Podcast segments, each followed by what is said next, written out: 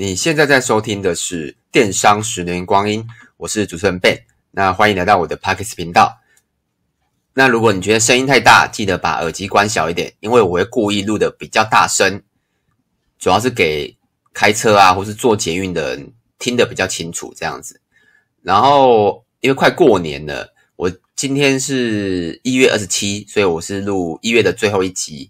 然后过年的时候啊，我可能二月啦，可能会。两个礼拜才才录一次，那所以二月的时候我的集数会比较少，跟大家说一下。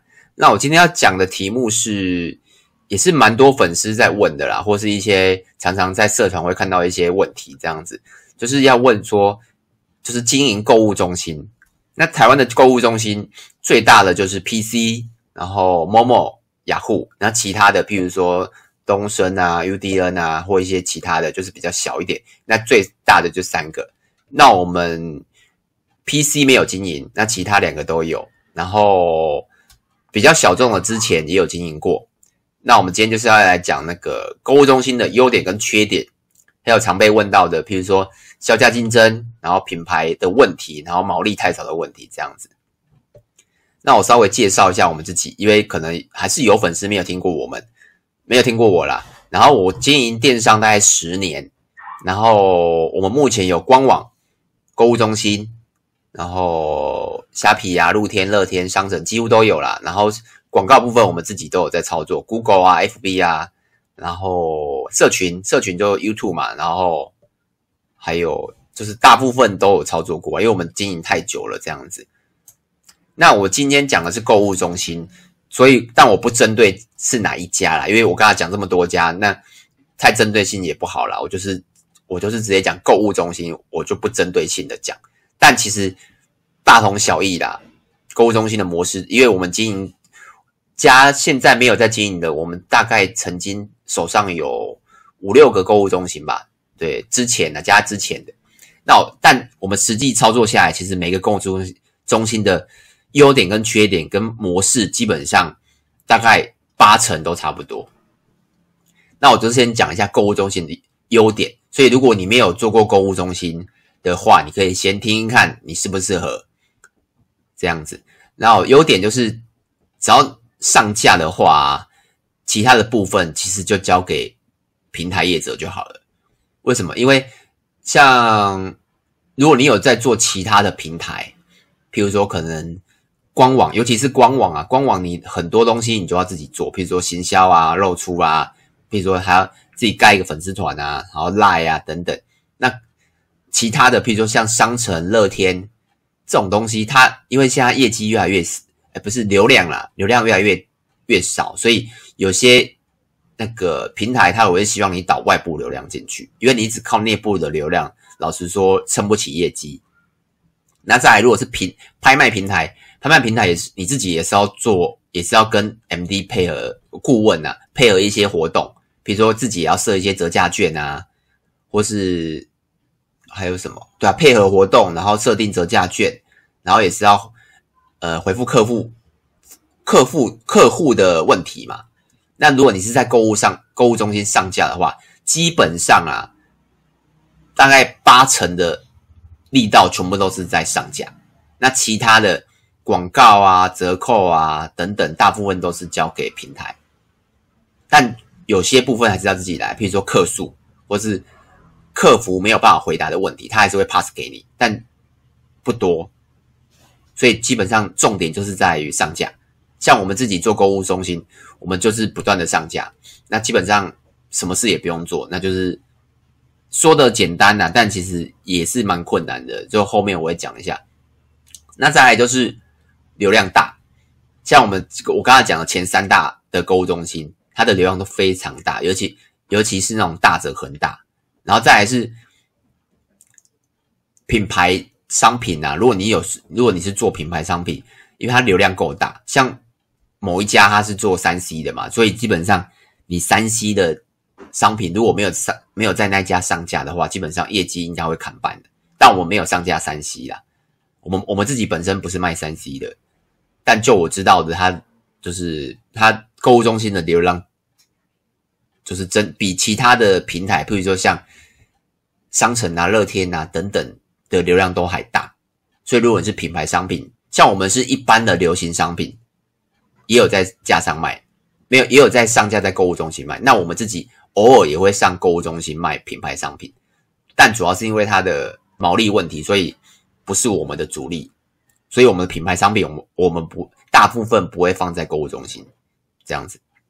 那再来是因为它有基本的流量啊，所以如果你什么都不做的话，像我们自己啦，我们自己基本上是什么都不做。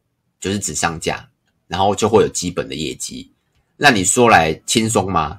但其实也是要看你自己本身的商品。如果你的商品完全没有没有对客户来讲是没有吸引力，或是诶价格也不对，那你要基本的业绩也是有困难。那你说我们怎么有办法有基本的业绩？那当然是第一个，你要去跟你上架的购物中心。做比价，譬如说，好三个购物中心，好就是前三大的购物中心，那你有没有在？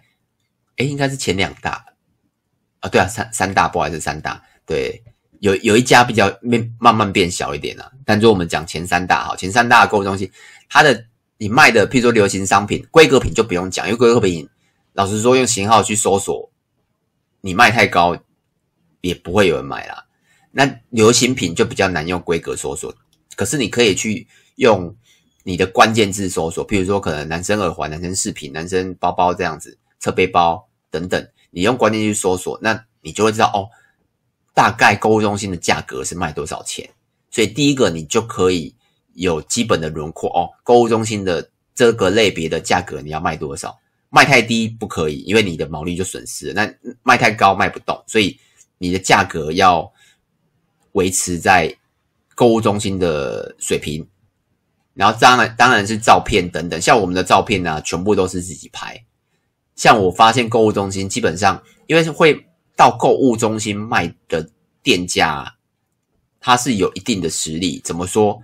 第一个，你一定要有，就是你一定要第一个一定是公司行号嘛。那你你的承受的，我等一下会讲缺点，你承受的。问题也要比较大，所以像我们，我们，我们，因为我们主要是经营电商，而且我们只有电商，所以我们跟会上购物中心的店家会有点差别。那些店家，老实说，大部分有可能是品牌商自己出来卖。那再来就是实体转电商，或是原本是工厂，他们的逻辑跟我们的逻辑就不一样，因为我们就是 focus 在产品，所以我们会，我们我们会用影片。会用照片，然后多方角度的呈现。那通常啊，你你我们跟那些店家比的话，他们就只有一张照片。所以你想嘛，会跟谁买？如果价格又差不多的话，所以我们来自于基本的业绩，就是其实我们是有做好基本的打底，才会有基本的业绩。所以如果你是完全没有没有什么差异化，基有要有基本业绩，可能也有困难。那再来是购物中心的价格可以比较漂亮，因为购物中心的受众啊，就是买买的人啊，跟其他平台业者是平台的人是不一样，就是会在虾皮买跟会在购物中心买的人的轮廓还是不一样哦。什么意思呢？就像就像我知道家乐福是便宜的，可是我也不会去家乐福，为什么？因为我比较喜欢去全联，因为离我家比较近。那你说我多久会去家乐福一次？可能一个月或两个月去一次。为什么？因为这是我的消费习惯不一样嘛。所以会在虾皮买的，他可能买八次虾皮，买两次购物中心，不是说完全不会啊，只是他的他的消费习惯会比较不一样。那会在购物中心买的人呢，他的能接受的价格会比较高。你说为什么？因为我个人呢，我我觉得我有分析一下，我觉得是第一个，你上购物中心呢，它的安全度会比较让人家觉得安全，就是觉得诶，因为其实很多那种婆婆妈妈会觉得怕被骗，而且她不太会用，就是我们比较拍卖的平台，或是一些比较可能他甚至可能他连乐天或是官网，尤其是官网，这些人不会比较不会去轻易注册然后下单，因为他觉得怕被骗。所以，可是如果他上购物中心呢、啊？像我很多认识一些长辈，他可能就是买一个，比如说买一个桌子，他跟我说哦，两千块好便宜，可是一模一样的东西你丢到虾皮去，可能只要一千块，五折诶，尤其是一模一样的东西哦，因为为什么？因为有些有东，有些根本就是同一家店出来卖的，那你说为什么会这样差异呢？主要是趴数的问题啦。所以在购物中心卖的价格是真的可以比较漂亮的。如果你有在做购物中心的话，那刚刚说了这么多优点，那我相信大家应该会想听一下有什么缺点。那缺点呢，我个人啊是我自己的经验啊，所以不代表是所有的经验。那就是可以听听看这样子。我喝一口水。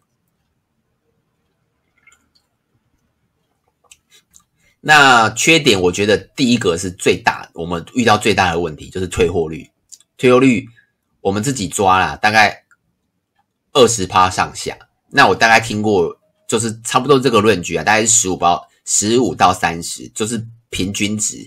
那一定有更低，一定也有更高，所以我是抓说十五到三十，大概是这个这个论据之间。那我们是落在二十。那你说为什么退货率那么高？嗯，因为主要是它好退货。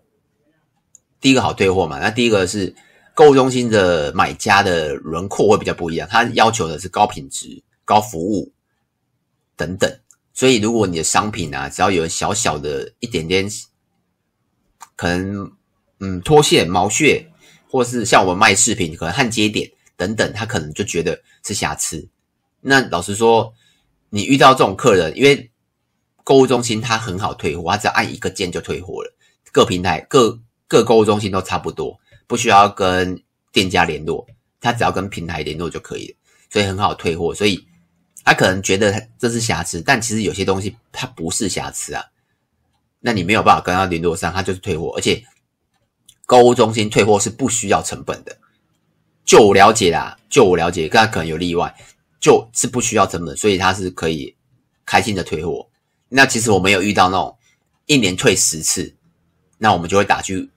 购物中心跟他讲说，这个人我们电话姓名我们都是一模一样的，那我们有可不可以把他设黑名单？那购物中心答案是不可以。那不可以的原因是因为他可能他可能他他是这个说法，他是说哦，这个人可能在他的平台上消费二十次记录，那有十次取件十哎十次没退货，十次退货，所以他觉得五成他可以接受。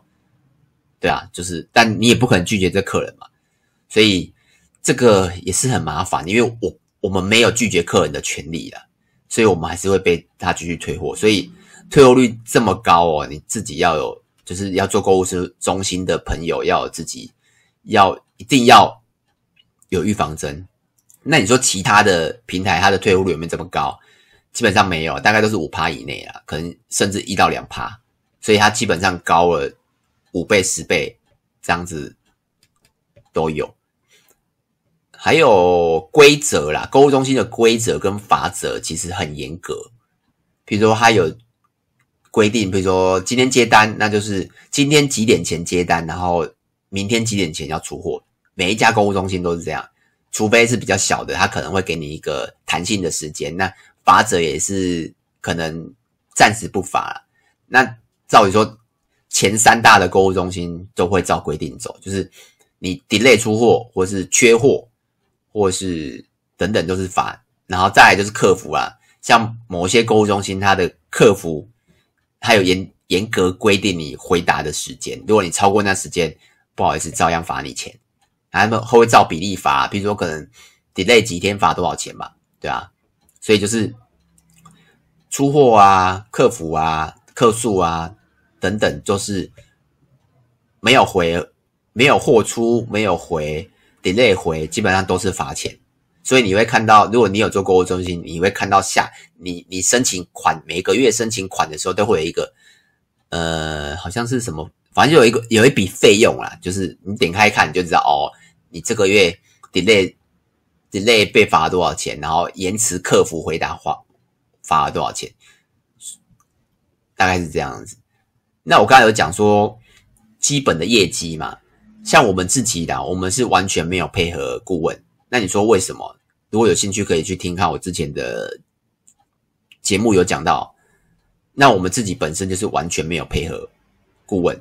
那没有配合顾问呢、这时候就会发生一个问题，就是像我们自己有保底的业绩，可是如果你没有保底的业绩，那你就有点危险了。为什么？因为你你的基本面、基本盘不好嘛，你基本盘不好，你你没有配合顾问，你的业绩就出不来。但配合活动啊，就会一样会产生一个问题，就是被顾问砍价，或是他请你退趴。对啊，就是很麻烦，就是这很两难的。所以我们因为我们自己比较特别啊，所以我们而且我们经验有兴趣还是可以去听我之前讲的题目了。就是我们为什么会选择完全不跟顾问合作，是有基是有是用经验来累积起来的。但如果你是新的进购物中心的人啊，你就要思考一个问题，就是你要什么？就是业绩，但有可能被砍价，损失毛利。或是为了品牌曝光等等，就是这个很两难，自己要去评估一下。那我们自己评估过后，因为购物中心不是我们的主力，所以我们可以损失。因为有上活动一定会有业绩，但有业绩不代表是尽力哦，这个你要想一下。那最后一个问题就是，他们的顾问常常换的，每一家都是每，而且。呃，对，每一家都是，所以不管你在哪一家，他们顾问换人，我记得有一年，大概一年换了三到四个，所以你看哦，一年换到三到四个，所以等于一季换一个，是很恐怖的哦。所以你刚配跟他配合，他刚跟你说 hello，然后啊，对，他刚刚跟你说 hello，可能 hello 不到十次，他就跟你说拜拜，那可能感情都培养起来了，然后到最但之后又换人，为什么换人很？我个人觉得。很严重的原因是，因为换人合作的模式就会不同了。他可能跟你谈好的毛利是多少，然后曝光的时间点是多少，有可能一换人，他跟你说：“哦，不好意思，我们活动重排。”你说有没有可能？有可能，因为我们遇过了。所以根据很多的原因呐，退欧率啊、换人啊等等，所以我们不配合顾问的活动是有蛮大是这些因素的。那再来就是，就是很多人会问啊，就是毛利啊，或是有很多竞争者，或是品牌这个相关问题。如果我就是在购物中心的话，要怎么怎么做？这样，就我自己的观察啦，或是我们自己的经验这样。如果你品牌不够大，像我们自己的，我们自己品牌不够大，那通常就是顾问说话。但如果你够大，然后竞争者又少，那那就是你你可以说话大声。但其实很难啊，因为一个品牌如果够大的话，竞争者怎么可能会少？就像我们卖卡西欧手表，你说在购物中心卖卡西欧手表很多，店家多少？最少最少有十间，所以老实说，他不找你没关系，哎，你不你不配合他没关系啊，他配合别人就好了。所以老实说，你也不能怎样。所以你除非是你自己的品牌啊，如果你是你自己的品牌，然后你自己的品牌还有两种。两种路路线，第一个是你自己的品牌，但你品牌不够大，你还是要听顾问的话。那第二个是你品牌够大，所以顾问必须要服从你，因为你就你就有进，你你的品牌是有价值的嘛。所以还是对啊，所以就是品牌这个问题真的很很很很难，很棘手了。像我们自己也做的不好，因为我们在购物中心，我们我们自己没有我们。老实说，我们就是个店名嘛。但你说品牌商品有吗？其实是没有，我们就是卖，就是卖东西的店家这样子而已。那再来就是毛利的问题啦，就是我觉得啦，如果你不是规格品的话，然后趴数就可以有价差，因为我刚才有讲嘛，如果是规格品，你要做价差有点困难，因为它一个件比价网一个件就知道价差多少。可是如果你不是规格品的话，我建议。如果你要你还有在平其他平台贩售的话，那就是一定要有价差，就贵一百块、两百块都可以。因为我刚才有讲，购物中心的人他要求的是高品质，然后年龄也不太一样，所以你卖太低，他老实说他还会怕。所以不要怕，就是你可以设价格设高一点，大概是这样子。那其他的部分呢，我就想要做个结论，就是我觉得啦，如果遇到那种。毛利、啊，竞争品牌的问题，我觉得就是建议不要只在购物中心上架。为什么呢？因为业绩是在别人的身上。像我们之前某一年呐、某一年的某一季，然后购物中心其实占我们的营收超过四成哦。然后到现在，购物中心只占我们的营收大概十趴。所以你知道那个我们就是你说为什么要把这样控制住？因为每一次的顾问换人或每一次的退后率都让我们很痛，就是也重重的打击我们啊。所以我们慢慢慢慢的把它控制在一定的营业额里面。当然，当然你说可不可以更高？我也想啊，可是我不想要退货率这这么高啊。因为刚刚公司有电话，所以我按了暂停。那因为我们不做剪接，所以就我继续讲下去这样。那我刚刚只是讲到那个业绩，就是在别人的身上嘛，就是在购物中心的身上。那他的如果占你营收，占你总公司，占你公司的营收太大，基本上会危险的。所以我们有分配每一个平台，尽量不要占比过大，就像。就像你买股票嘛，零零五零、零零五六这样子，就是它有限制，一家公司不可以超过三十趴、二十趴，因为如果它超过了可能七十趴，那这家公司只要出出现问题，那是很危险的。你整个公司的业绩在它身上七十趴，对吧？所以如果你只有购物中心，非常强烈建议你做在做其他购物中心啊，你可能目前有一家，那我建议有两家、三家都可以。那在平台，如果官网觉得目前还没有办法做到的话，那你可以做，可以做其他平台啊。比如台湾这么多平台，你看虾皮、乐天、商城、露天，还有什么？对啊，大概就是这些平台嘛。你可以做很多的平台，每一个平台如果占你的业绩都有一定的营业额，那你的你的进价格也不会在顾问身上。因为你就这时候就可以跟我们一样，你不一定要配合顾问的活动，因为你的主要的营收不在他身上嘛，那你能做的事情就更多了。那大概是这样。那除了商品能做的事情，就是另外就是你在购物中心呐，真的真的就是除了商品上架以外，能做的事情真的不多了。但我觉得好处就是。好处当然就是省了很多事情嘛，就是你只要负责上架出货，少少的回复客诉就结束了。